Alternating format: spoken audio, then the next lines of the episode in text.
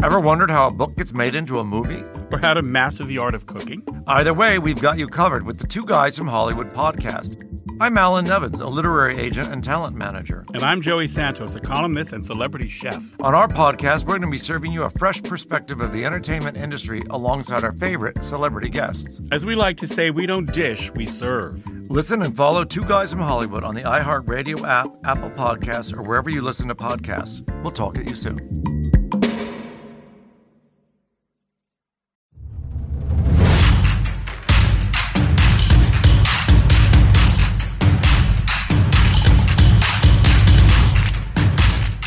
Welcome to Golf Betting on Demand. I'm your host, Rick Gehman, and I'm here to break down everything that you need to know for this week's Arnold Palmer Invitational. Now, before we do that, let's take a quick look back at the Honda Classic.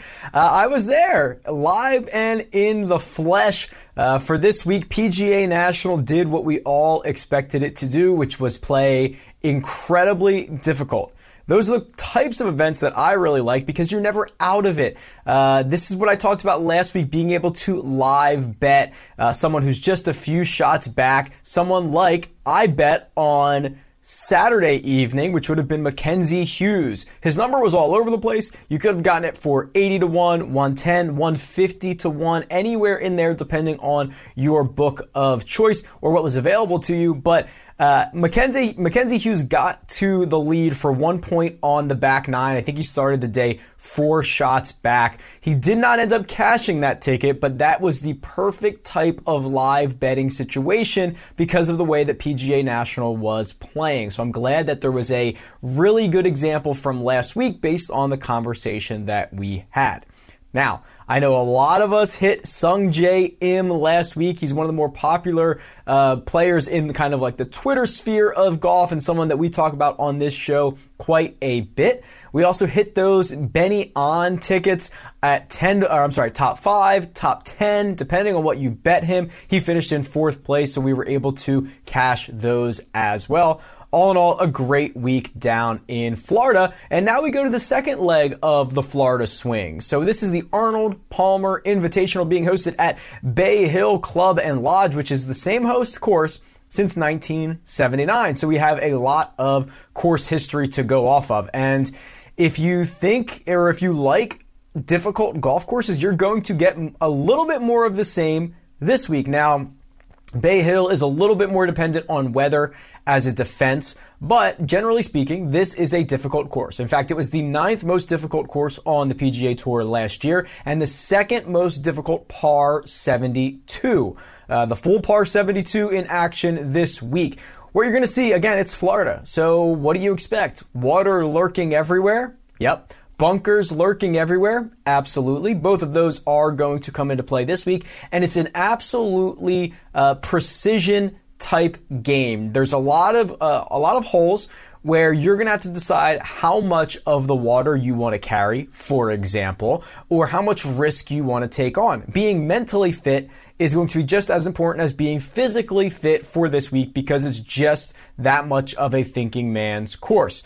When we look at the key stats, so for those of you who are new, I do a regression model to determine what the most important stats of the week are, and there were two that really stood out this week at Bay Hill. The first being strokes gained off the tee. It is only it is so important here that only one other course on the PGA Tour ranks strokes gained off the tee more important. Uh, strokes gained approach ranks fifth, meaning there are only four other courses on the PGA Tour where strokes gained approach is more important. And then there's a big gap between basically the rest of the other stats on the PGA Tour, meaning that we really should focus on ball strikers. And that makes sense. With, with the hazards lurking everywhere, with bunkers lurking everywhere, it does make sense that the precision ball strikers have had the ability to find success around Bay Hill. And with the fact that we have, what, 40 years of data to go off of, this is a pretty great uh, model to run, and it's a great course history to be able to follow. The field. We are back to an invitational, so it's just like the Genesis, where you're getting about 120 golfers. More guys are going to make the cut, and generally speaking, this is a much deeper uh, field than we have seen well, I shouldn't say seen recently because the WGC was a great field, the Genesis was a great field, but like the Honda, for example, this is a much deeper field because of that invitational status. Past champions last year, 2019, Francesco Molinari, 12 under par. Uh, Rory McIlroy won it two years ago at 18 under par. Mark Leishman won it in 2017 at 11 under. Jason Day won it in 2016. And then back to back years for Matt Every, believe it or not, in 15 and 14 at 19 and 13 under par. So more recently, the scores have been better. They've been lower. They've been deeper under par. But historically, you know, 13 under par would have won something like nine of the last 12 years around Bay Hill. So it's going to depend on the weather. It's going to depend on if that wind starts to kick up and how everything pans out from there. But this is still going to generally be one of the more difficult tracks that we see on a yearly basis, especially in the par 72 realm. The betting board, these are a lot of household names and names that you've come to know and love. The top of it led by the short 5 to 1 Rory McIlroy. We'll certainly be talking about him, the world's number one player. Tommy Fleetwood, uh, off a slight failure, some may deem it last week by not winning the Honda Classic, is next at 14 to 1. Hideki Matsuyama is 16 to 1. Bryson DeChambeau right behind him at 18 to 1. Adam Scott, 20 to 1. Xander Schauffele at 25 to 1. Three guys at 30 to 1. That's Brooks Koepka, Patrick Reed, and Sungjae Im. And then that rounds out at 35 to 1 with Jason Day, Tony Finau, and Rickie Fowler. So a very deep field, a very good, iconic, excellent course. We are in store for another set of great golf for this week. And let's jump right into this. Let's look at the top of the betting board and talk through some of these studs. And we're going to start with the top dog. It's Rory McIlroy at 5 to 1.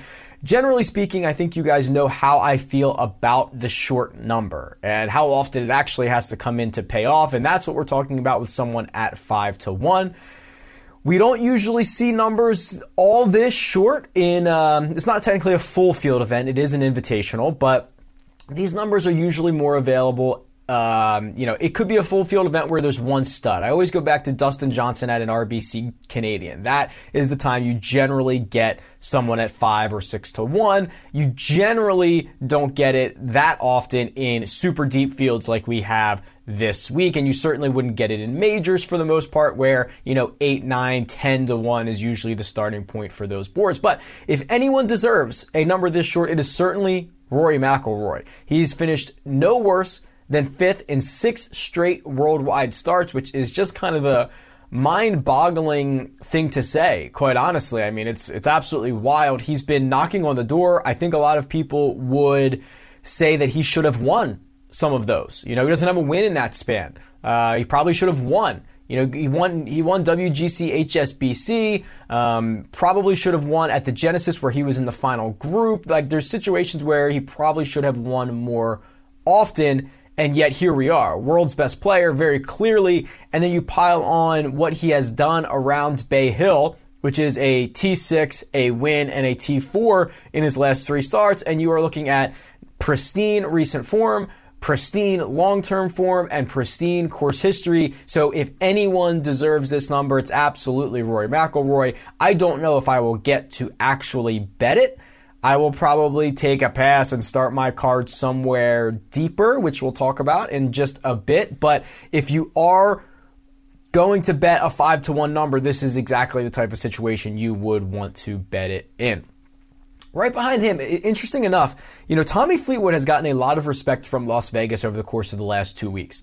I think very easily last week he could have been, you know, second favorite in odds behind Brooks Koepka. I think you could have even put him behind Rickie Fowler at some points.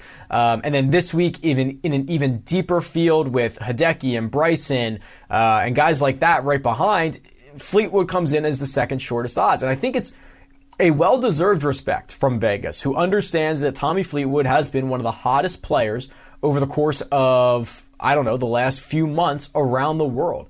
He now owns the longest made cut streak in the world. I believe he's made 33 straight cuts, so he's super consistent and he flashes that upside. Six straight top 20s worldwide, with four of those being inside the top three.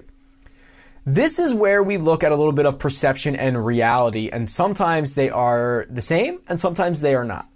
If you would have told us last week before the Honda Classic started that Tommy Fleetwood was going to finish third, we would have been very impressed. We would have said, wow, Tommy does it again, finishes, uh, you know, great at PGA National, awesome. But the way he did it, which is, you know, have a two shot lead on Sunday, um, you, you, just have you're sitting in the in the fairway of 18, having to make birdie on a par five, and you hit it in the water. I think that just changes the the perception. Uh, it doesn't change the reality. It changes the perception of Tommy Fleetwood moving forward. That hey, he can't win. He's a choke artist. We talked about it. We said you know the top of the betting board last week did not have a lot of wins to their name. Um, and Tommy Fleetwood did not add one last week. So there is that that perception versus reality where, you know, if you just look at the results and see how well he played, you might not necessarily want to knock him over the course of just a, few holes that got away from him. Uh, but objectively playing really, really good right now. In the last three years at Bay Hill, like another thing, you know, this is a good fit for him. It's a good course for him.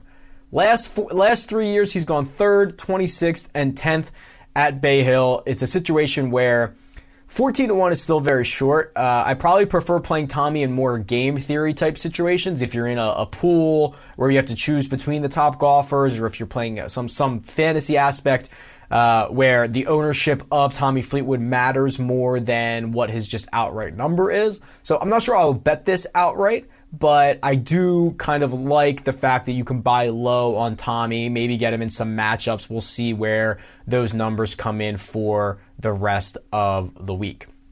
And then quickly, um, what I want to do is I want to cover Hideki Matsuyama, who's there at 16 to 1. At the top, I mentioned how important it's going to be to be a great ball striker this week. That means off the tee and on approach. And Hideki is absolutely elite in the world when it comes to ball striking. The problems, of course, continue to be the putter, although he's putted a little bit better recently, and the fickle history that he has had around Bay Hill. Last five years is nothing really to write home about. 33rd, 49th, 45th. He did have a sixth place finish four years ago, and then a 21st. It's like, okay, those are fine results for anybody, but Hideki's a top 20 player in the world. You would expect that to be a little bit better. His recent form coming in is awesome. Top sixes at both the Genesis and the WGC Mexico, and he hasn't missed the cut worldwide in 11 straight starts. All right, we're going to dive deeper into the rest of the top, the middle, and everything else for this week's Arnold Palmer Invitational right after these words.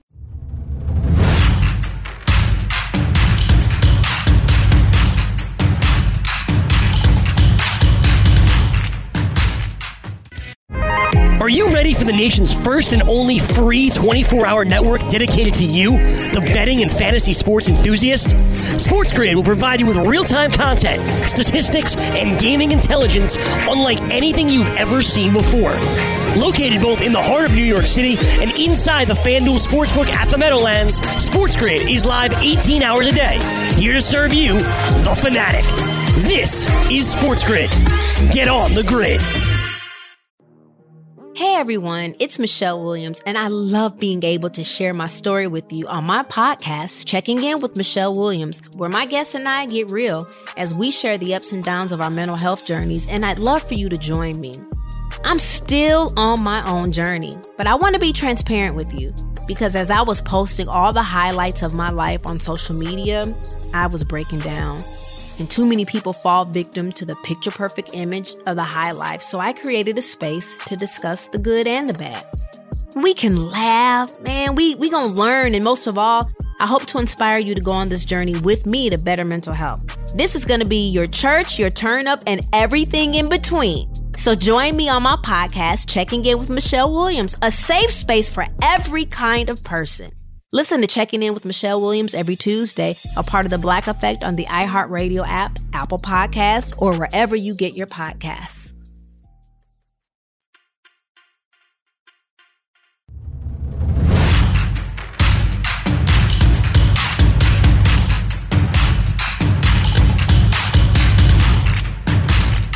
Welcome back to Golf Betting on Demand. Arnold Palmer Invitational. It is going to be a good one all week. We are, after one week of the Honda Classic where the field was, you know, listen, we got spoiled, okay? We got spoiled for WGC Mexico. We got spoiled for the Genesis Invitational.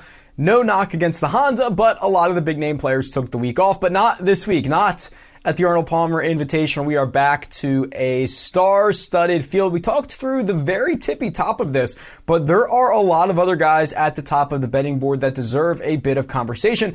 And let's start with Bryson DeChambeau at 18 to 1. Bryson's form coming in, you know, just the last couple of weeks would, you know, one would argue he's one of the hotter players on the PGA Tour at the moment. A T5 at the Genesis, followed by a second place in Mexico. You could argue he probably should have won in Mexico. My bank account would argue that as well, but uh, we will let it go. It's hard to win golf tournaments. He wasn't able to close it out. Patrick Reed snuck up and got him. But hey, DeChambeau has been playing awesome.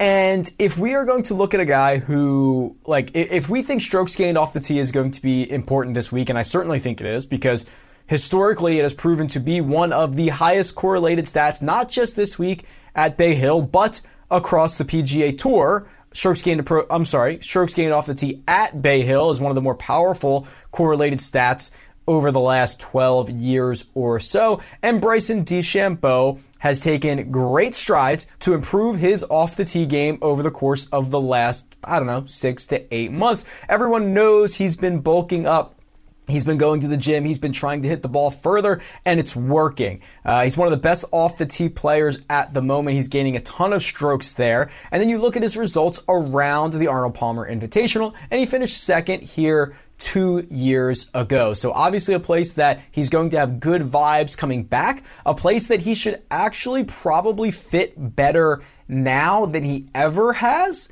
Uh, based on his statistical profile, it feels like this is a week to go out and get Bryson. Now, 18 to 1 is a fairly short number considering that there are other big name players later on and lower on this betting board. So if you're starting your card here, I have no problem starting with Bryson DeChambeau. However, for me personally, we'll talk about this at the end of the show. I might opt to start my betting card just a bit longer. Next up is Xander Schauffele at 25 to 1. And now this is a really intriguing section of the board. We're going to get into a couple of names here that really offer a ton of value, in my opinion. Guys that have significant win equity. And one of the first ones that fits that category is Xander Schauffele at 25 to 1. The general narrative, or the general way to look at this on paper, is to say that Schauffele hasn't been that good recently. You know, his last three starts, they're, they're not bad, but his last three starts, T16, T23, T14. Now, if it's any other player in the world, you know, for a lot of these guys, those would be great results. But when you are a top 10 player in the world, you're basically expected to do better than that. And that's the issue that Xander's having at the moment. Certainly not a knock against him, but um, he just hasn't been able to put it all together. And I think to me, that's the key go back. I I highly encourage you to go back and look at individual rounds for Xander Schauffele. And what you'll find is yes, while his tournament results have been you know kind of meh, his round by round information is super interesting. Basically, one or two rounds of every tournament, Xander has been the best player in the tournament. Now, the problem is that one to two rounds every tournament, he's been the worst player in the tournament or close to it. Seriously, go back. And if you go look at two rounds out of the last three or four tournaments that he played, uh, there is a round where he loses strokes putting to the tune of like three or four strokes in that round. It's insane. So the fact that he's really just having one or two bad rounds play himself out of this, uh, play himself out week in and week out. And the way that he's doing it is with the putter the most random aspect, the most random skill set, you know, on a week to week or a day by day basis, that's actually a great sign. Because if he just cuts down on a little bit of that negative volatility, that southern, uh, you know, going going really high, missing a lot of putts, that if he fixes that, he's in contention every single week. And if you if you remember, like we would not even be having this conversation about Xander if he just two putted on 18 on the 72nd hole at the Tournament of Champions. Remember, he was, uh, it might have been in the playoff, but he had like a two foot, or i I'm sorry, a 40 foot putt on 18.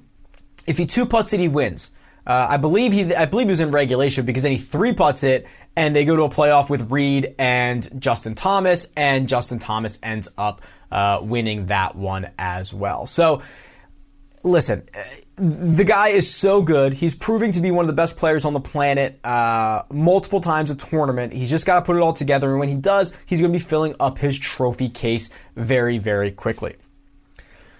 What I want to do for the rest of this segment is talk about some fades. This is a, a kind of a, a, thing that we used to do a lot in the past, where I'd, I'd break it down and say, okay, here's here's a section of uh, guys that I like, here's a section of fades, etc. Um, this is the fade section. So I want to bring this back a little bit because I found three guys to be very interesting, very much in the same spot that I think we should talk about. The first one is 30 to 1 Brooks Koepka. Koepka, the current number three player in the world in name alone, because he is certainly not playing like it. And there are, you know, little signs of life that he is turning around. This is a kind of a situation where we talk about this for a lot of players, whether you want to be early or be late on them. I'm going to wait and see on Brooks Koepka.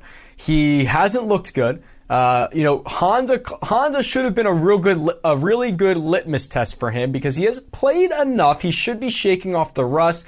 Honda is a place like literally in his backyard that he should be able to dominate, and he goes out and lays another egg. Uh, misses the cut over the course of two rounds. He loses 4.6 strokes putting. That is now three straight starts that he's lost strokes with the putter. That's pretty unheard of for Brooks Koepka. Just something going on out there. And even outside of the putting, which I am a firm believer can come back at any moment. His off the tee game has been, uh, it's been okay. You know, he's usually one of the elite off the tee players in the world. It's just been okay. His approach game has just been fine. Uh, he's just down in almost every single category, and the putting is what is really keeping him from uh, being in contention, or even quite frankly, making the cut and, and, getting to the weekend and finding something. Like he just needs to get his re- like if he played four rounds, he might find something over the course of four rounds that he could carry over, but he's not finding anything right now.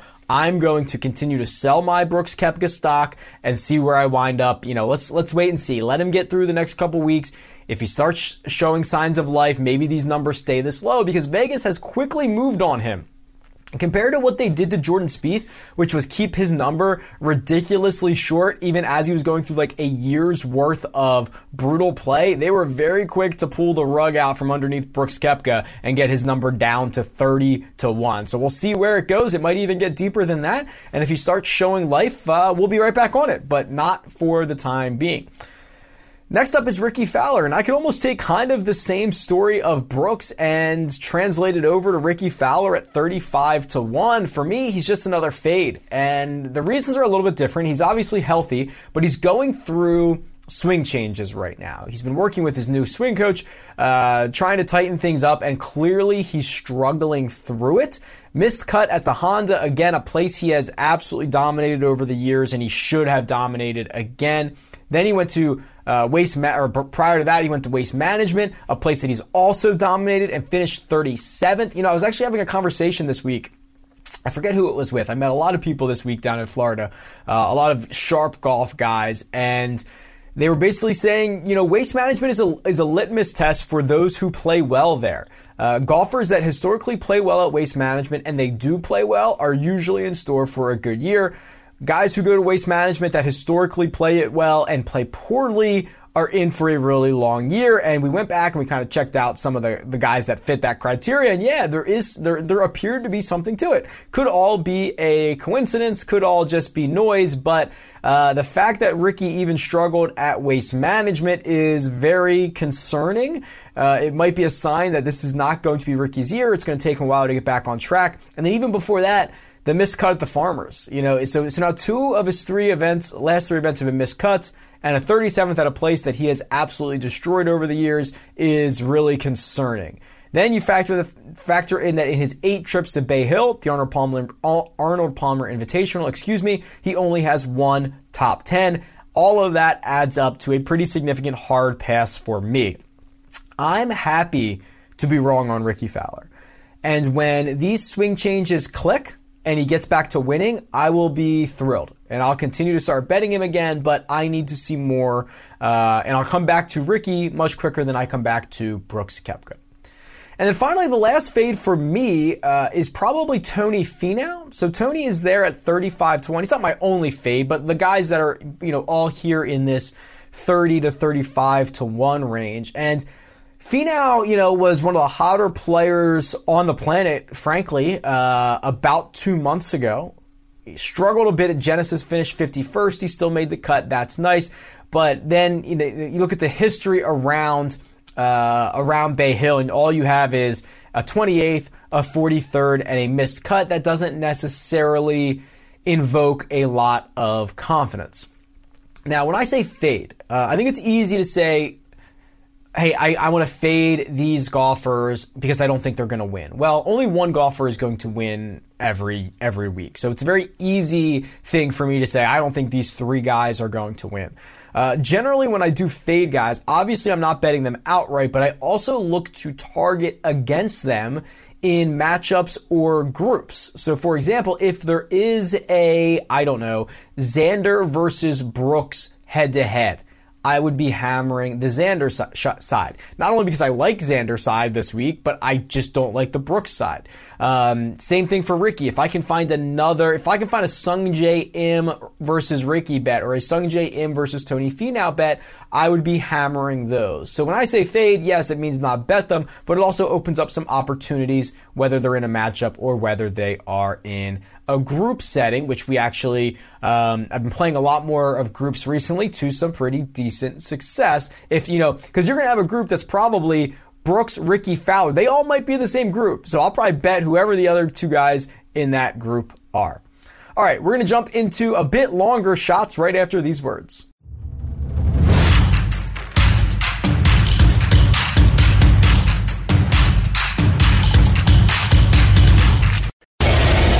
Want to light the lamp on DraftKings and FanDuel this NHL DFS season? Then join dailyroto.com and learn from the best daily fantasy sports players. Get updated fantasy hockey projections for NHL DFS, line combinations, and build stacks for tournaments in the Daily Roto NHL DFS lineup optimizer. If you are playing daily fantasy hockey without using Daily Roto, you are doing it wrong. Enter the promo code ACTION for a 10% discount. That's promo code ACTION for a 10% discount. Have you written a book and need some insight into what comes next? Or are you passionate about cooking and want to know how to make it your career? Or maybe you just want to hear insider stories about the entertainment industry. Either way, we've got you covered with the Two Guys from Hollywood podcast. I'm Alan Nevins, a literary agent and talent manager. And I'm Joey Santos, a columnist and celebrity chef.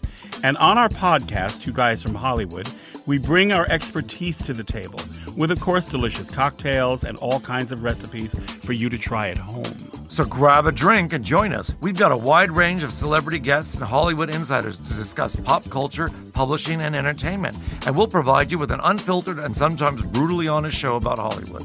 As we like to say, we don't dish, we serve. Listen and follow Two Guys from Hollywood on the iHeartRadio app, Apple Podcasts, or wherever you listen to podcasts. We'll talk at you soon.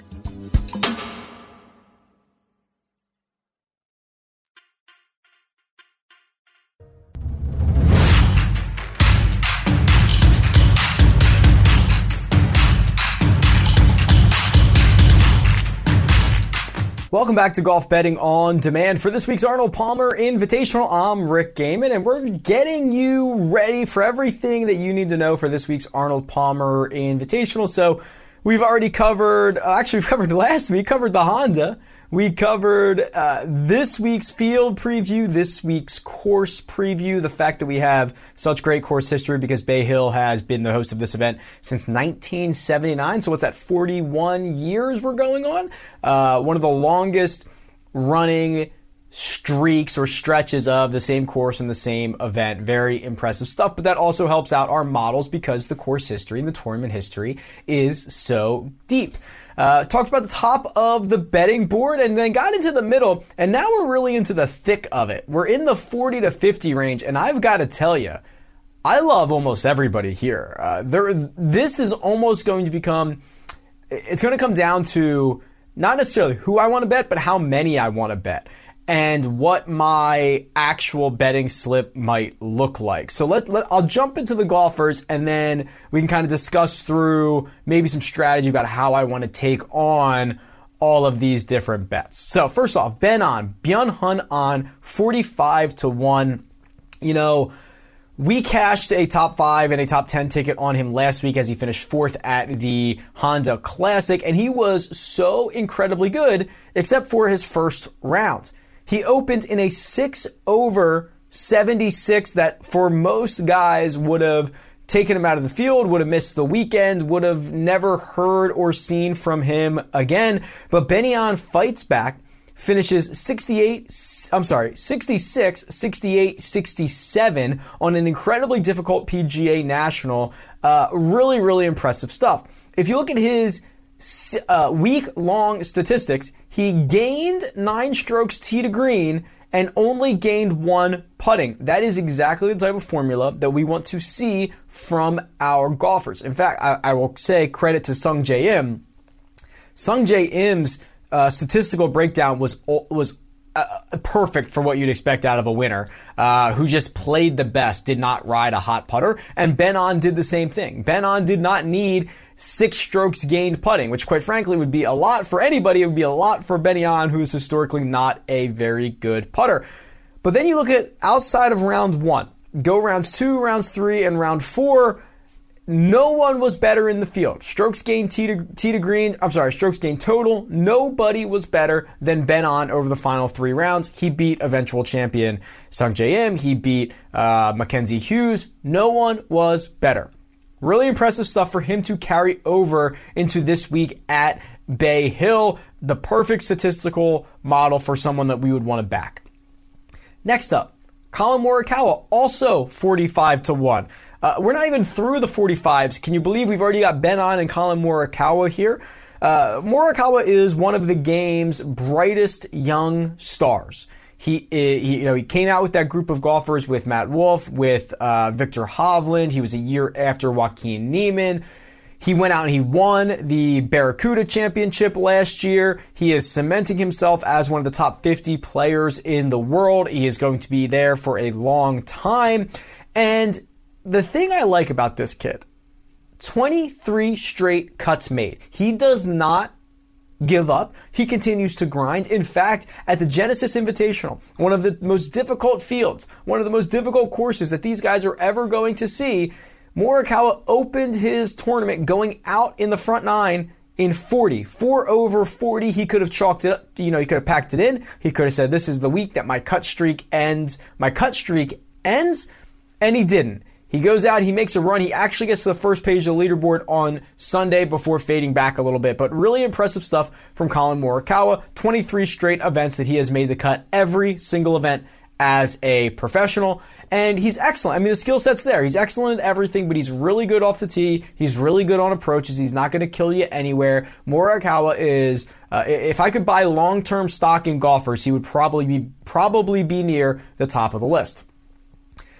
After that is Justin Rose. Additionally, a 45 to 1 golfer. And this to me is I, I don't know. Okay, so you kind of look at this in the same way we look at like Brooks, where Brooks has underperformed relative to himself. And I think Justin Rose would also argue that he has underperformed relative to himself. You know, he's missed a couple of cuts recently, missed a cut at the Farmers. Um, I think he missed a cut at Genesis, just like it hasn't played all that well. But at least there are signs of life. Like when you compare him to Brooks, where Brooks is like, I don't see anything here. At least on Justin Rose, you know, he won, or I'm sorry, he came in second in Singapore just four starts ago. Okay, it hasn't been good since then, but four starts ago he was second to Matt Kuchar in Singapore. And we have seen times where Justin Rose goes through these little funks. Two or three starts in a row, Things are kind of wonky with the driver or wonky with the putter, and he usually gets them figured out quite quickly. He rarely goes on a long, sustained downturn, for for lack of a better term. So I'm I'm optimistic that you know at any point Justin Rose can turn this around, and even more optimistic about his history here at the Arnold Palmer Invitational and Bay Hill. He has six top 15 finishes in his last eight years at Bay Hill, meaning he is, you know, a staple on the first page of the leaderboard come Sunday. And when you have that, uh, you know, it, it's kind of difficult to overlook. And the only guy who's probably has a better track record, there's probably two guys that have a better track record. Tiger Woods, who's not playing this week, and the guy next, also at 45 to 1, Henrik Stenson. Stenson has made 10 of 11 cuts at Bay Hill and has five top 10, yet, yet he has never won this event. It's like the only thing he hasn't done here. And you go back and you look at Stenson and you look at his recent form, kind of similar to Justin Rose. You know, playing on the European Tour recently uh, hasn't been all that good. He has a 23rd, a 37th, and a 44th. Those are fields that he probably should have had better results in. But again, four starts ago, he won at the Hero World Challenge. I know it's only only an 18 man field, but you have like 18 of the best golfers in the world there. So it's a situation where uh, you know you have some signs of life. You're you're taking a guy who is historically long term an excellent player, and you are putting him in a place that he has dominated over the years, and you see what happens. Uh, that's that's four guys at 45 to one, and I mentioned like like now what you know do we do we bet them all do we bet none of them like how do we allocate this so as a reminder for what I like to do in terms of uh, my allocation. And this is different for everyone, of course, because you can simply just bet one golfer, you can bet uh, 25 golfers all straight up, one unit, and just say, hey, this is, you know, I hope to have a sweat come Sunday. If one of these guys wins, great. What I like to do is I like to say, okay, here is the amount um, that I'm willing to bet this week. And for round numbers, let's call it $100. And I can split that $100 up kind of any way that I want. Uh, but I also have a target number that I want to hit. So if I want to win $500 uh, for every time I get an outright, you know, this week with Rory at 5 to 1, I need to bet all of my $100 on Rory. And I have nothing left for anyone else. Um, now I could obviously adjust those numbers. I could bet more, but like you know, this is standard numbers here. But if I, for example, have a guy at uh, 50 to one, if I need to win him, if I need to win 500 from him, I only need to bet $10 on him. So now I have $90 remaining to bet with. So now I'm like, okay, well, uh, at 45 to 1, I could, in theory, in my example here, I could bet all of these guys. I could bet all four of them basically at what $12 a pop something like that to get them all to $500 and have four cracks from this range now you see the dilemma because when you go to the top of the betting board and bet someone like a rory or a fleetwood you run out of your bankroll or, or your amount that you are willing to bet each week, you run out of it very quickly. Uh, because, like I mentioned, like if, if my numbers were that, if my numbers were $100, uh, I'm willing to risk 100 each week and I need to win 500 on a outright, I could only bet Rory. I could not bet anyone else. No one else would fit.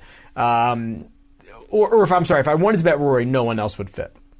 So you kind of have to figure it out. So the lower you start your uh, betting board, the more guys that you have access to do, which is kind of what I do. Uh, I, I, don't like to just do, you know, bet all of it or a lot of it, a huge chunk of it on the shortest number. I like to get a guy, you know, start in the you know late teens or 20s. You get one there. You can get a couple in the 40 to 50 range, and then you can get a bunch of guys and kind of fire, you know, a few very cheap darts further down the board. And those cheap darts, you know, the hundred dollar guys you know, or the excuse me, the hundred to one guys, you're only having to bet five dollars on, right? In my in my, if we continue my example here, you're betting five dollars on a hundred to one. You could bet twenty of those guys if you wanted to, um, but obviously there is some level of combination. So the point being. I absolutely love this 45 to 1 range, and it might be one that I consider loading up on, which means I'm probably not going to bet too many guys below this, maybe one or two, and it's certainly not going to be Rory McIlroy. The other more simple way to do this would be, um, you know, bet someone like, let's see, if I if you wanted your first person to be Tommy Fleetwood at 14 to one, and you just want to bet the same amount of money on every single golfer, you could bet Tommy Fleetwood and 13 other golfers that are longer than him. So, for example, if you bet Tommy Fleetwood and 13 other golfers that are longer, if Tommy Fleetwood wins, you would break even because you would win.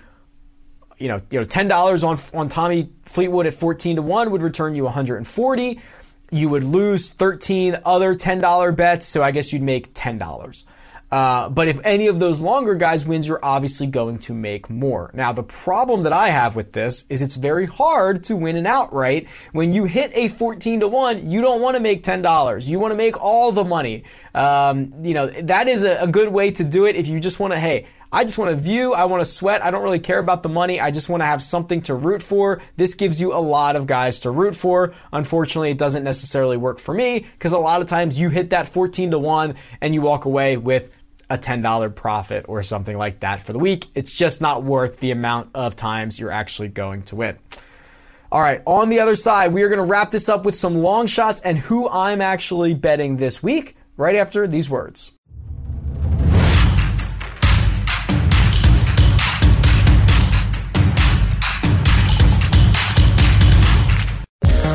Want to be the next daily fantasy millionaire? Dunk on your NBA DFS competition with dailyroto.com and dominate on FanDuel and DraftKings this season. Compete with the pros with dailyroto.com, optimizer, and the most accurate projections in NBA DFS, plus lineup alerts, breaking news, late swap support, and much more. Save 10% on winning NBA DFS advice with promo code DUNK. Visit dailyroto.com backslash dunk to learn more.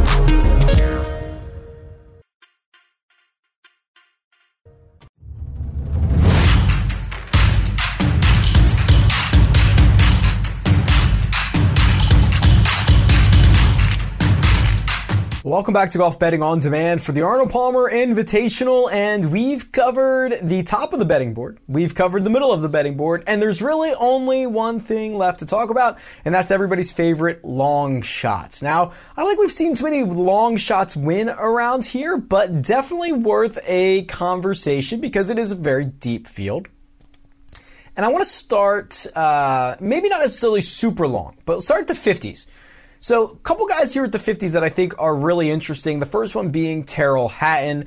We've talked about Hatton, I guess, just a couple of weeks because uh, the WGC Mexico was his first start back from off-season wrist surgery. So he had two and a half months off from the time he basically won the Turkish Airlines Open to WGC Mexico. He did play one tournament in between there, but um, that's really the span that we're talking about. So goes out, shows up in Mexico, you know, cold, as they say. Obviously, he's been playing, but goes out and finishes T6 in his first competitive rounds, cashed everybody's top 10 tickets. It was a beautiful sight.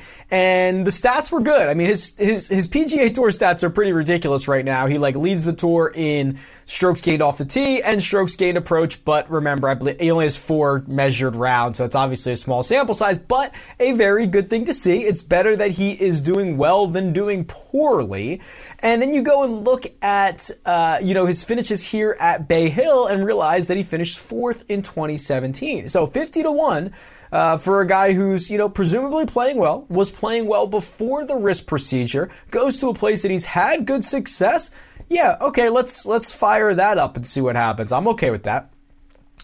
Also at 50 to 1 is Mark Leishman. Uh, Leishman, I, I don't really know how much there is to say or how little there is to say. This to me is a it's a good number. He's 50 to 1. He just won a few weeks back at the Farmers Insurance Open at Torrey Pines, and he did it in a way that we didn't think was quite possible. He missed nearly every fairway, uh, but was firing darts with his irons, making every putt, and he steals the tournament away from presumably Jon Rahm. Uh, Rory was in contention too, but it was kind of Rahm's to to win. So Leishman goes out and does that. Uh, the the narrative around the the International Presidents Cup team and the Australian uh, the Australians this year has been so strong. Those guys are just winning nonstop. And it makes sense for him to find success here at Bay Hill because what we've seen from Mark Leishman is that generally, the more difficult the course, the better he plays. If it's firm, it's fast. Uh, even if the rough is fairly thick, that tends to be good for Mark Leishman, former champion here at the Arnold Palmer Invitational, and he's backed that up. His last four years are a 23rd, a seventh, that win in 2017, and a 17th. So he was leading in with good form. He won and then he backed it up two additional years. He's playing well this year. This is all systems go on a 50 to 1 shot at Mark Leishman. Obviously, tough to say all systems go on a 50 to 1 shot, but that's kind of the situation that we are in at the moment. I really like the opportunity to get my hands on Leishman. Next up, um, now we're getting pretty deep and we're getting into kind of elite skill sets and different types of players. But the guy that caught my eye at 90 to 1 is Scotty Scheffler. Now, if you go back to the beginning of the swing season, actually go back further than that. Scotty Scheffler coming up from the Corn Ferry Tour, he's your Corn Ferry Tour graduate. I believe he was the regular season points leader on the Corn Ferry Tour last year, um, which would make him make him the player of the year essentially. Into his rookie season, in which he got off on a super super quick start this year. He was knocking out top fives and top tens during the swing season. I saw him play at Shriners. He played well at um, in Bermuda, I believe it was as well. Just racking up top fives and top tens all over the place. And then he hit a little bit of a bump. Uh, as the calendar turned to 2020, struggled a little bit, missed a couple of cuts, but he's starting to turn it around. His last two starts are a 26th in Mexico at the WGC event and a 30th at the Genesis. And on paper, that's nothing really to write home about, but keep in mind, those are literally two of the deepest, most difficult fields that we've had in recent memory. I mean, Genesis, outside of the majors, and honestly, it was more difficult than some majors, but outside of the majors, it was the most difficult, deepest field in like the last 15 years on tour. Uh, and then a WGC event like WGC Mexico is always going to be stockpiled with um, with studs, and it's going to be super deep, and there's really not that many you know free spaces uh, on the board, so to speak. So for him to put up two really good performances there uh, is a lot of life to show. And then the fa- then you look at him statistically, and he's you know plus on the off the tee side, he's plus on approaches, like all good. Let's see if we can get Scotty Scheffler his first PGA Tour victory at 90 to one. Next up is Kevin Na, 100 to 1. And I get a lot of questions about Kevin Na because I, I, I, I, I write a lot about him, I, I speak a lot about him, and I don't think people really understand what I get at with Kevin Na. Um, do I think Kevin Na is a good player? Sure. Do I understand what type of player that he is? Absolutely. He is incredibly inconsistent that he is consistent. He's, he's consistently inconsistent, meaning that he is going to have results that are all over the place. He's going to finish dead last and he's going to win golf tournaments. I mentioned this stat a few weeks ago. I, I think now he's won twice in his last like 16 starts worldwide or 17 starts. Not many guys can say that. Um, but just look at his recent results. So his, his last five starts have been 9th, missed cut, 14th, missed cut, 17th. Like, that is a pretty wide range, and there's really no rhyme or reason to when it's going to happen for Kevin Na. Even look at his Bay Hill results miscut 36th, miscut 6th in the last four years. You, you just rarely get a consistent thing from Kevin Kevin Na, which I know a lot of people uh, then stay away from him because of that. You don't have to stay away from him. You just have to understand what you're getting yourself into. Is he going to win more than 1% of the time? Based on these odds, yes, he probably is. He's won twice in his last 16 or 17 starts worldwide. Um, is he going to miss the cut a lot? Yes, of course. He's going to miss the cut a ton. He's going to finish 60th, a ton.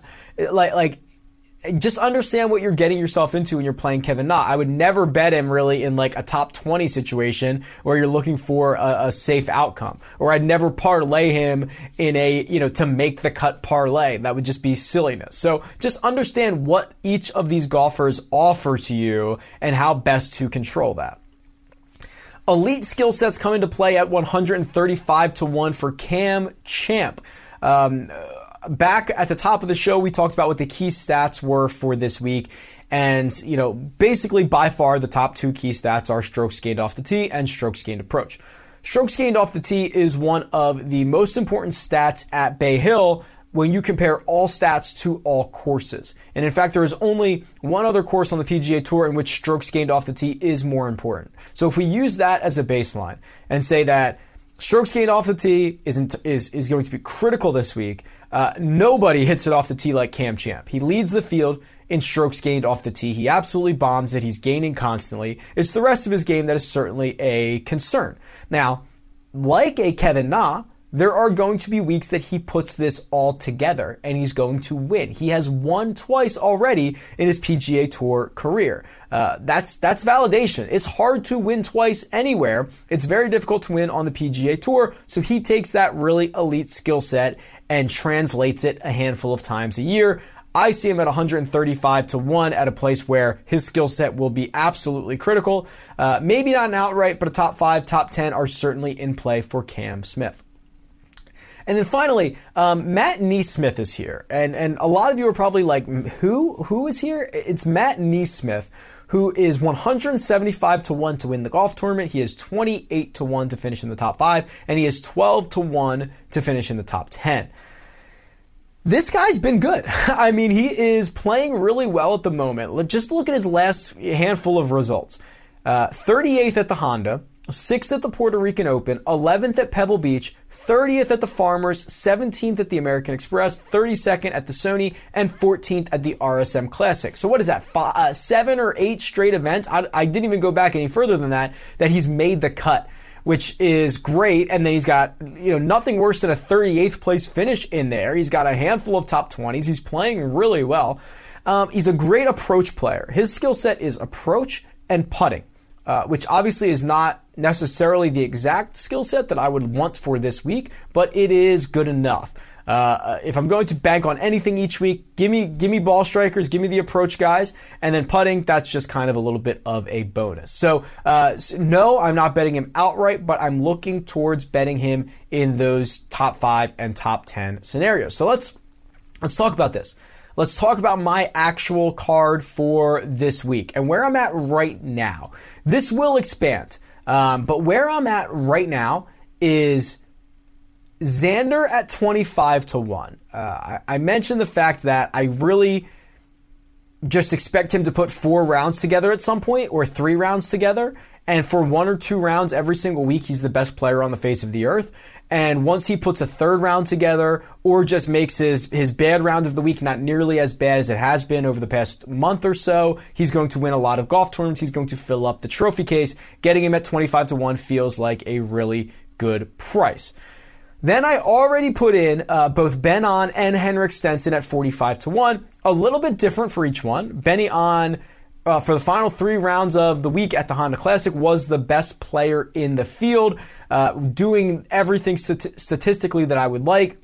Henrik Stenson, kind of the opposite. Uh, long term, he's a great player. Obviously, he won the Hero World Challenge a, a, handful of starts ago, but he has just like the most absolute elite uh, Bay Hill record. So kind of two different players there. And then I added Mark Leishman as well at 50. So I've got three guys already in that range between 45 and 50 that I really like. Leishman, firm, fast, defending or not defending champion, a former champion. He won already a couple of weeks ago with the Farmers. That to me is a solid play. And then as I just mentioned with Matthew NeSmith, I did not bet him to win at 175 to 1, but I did bet him top 5 and more realistically top 10 at 28 to 1 and 12 to 1 respectively. That's going to do it for this week's Arnold Palmer Invitational. It's been golf betting on demand. I'm your host, Rick Gehman. You can find me on Twitter at Rick Run Good. And we'll see you next time. Best of luck this week.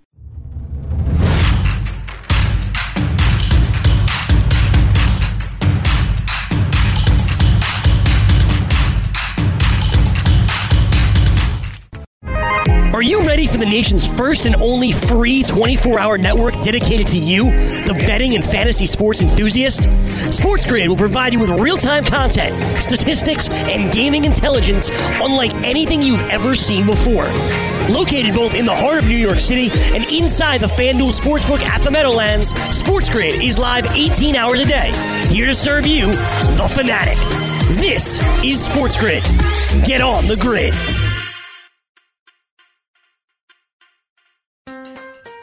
Build digital first customer relationships with Salesforce Digital 360. Connect every marketing, commerce, and digital experience on a single platform.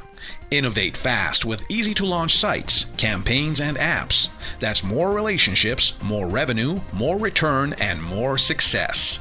Salesforce Digital 360. Hear from our customers at sfdc.co slash digital 360.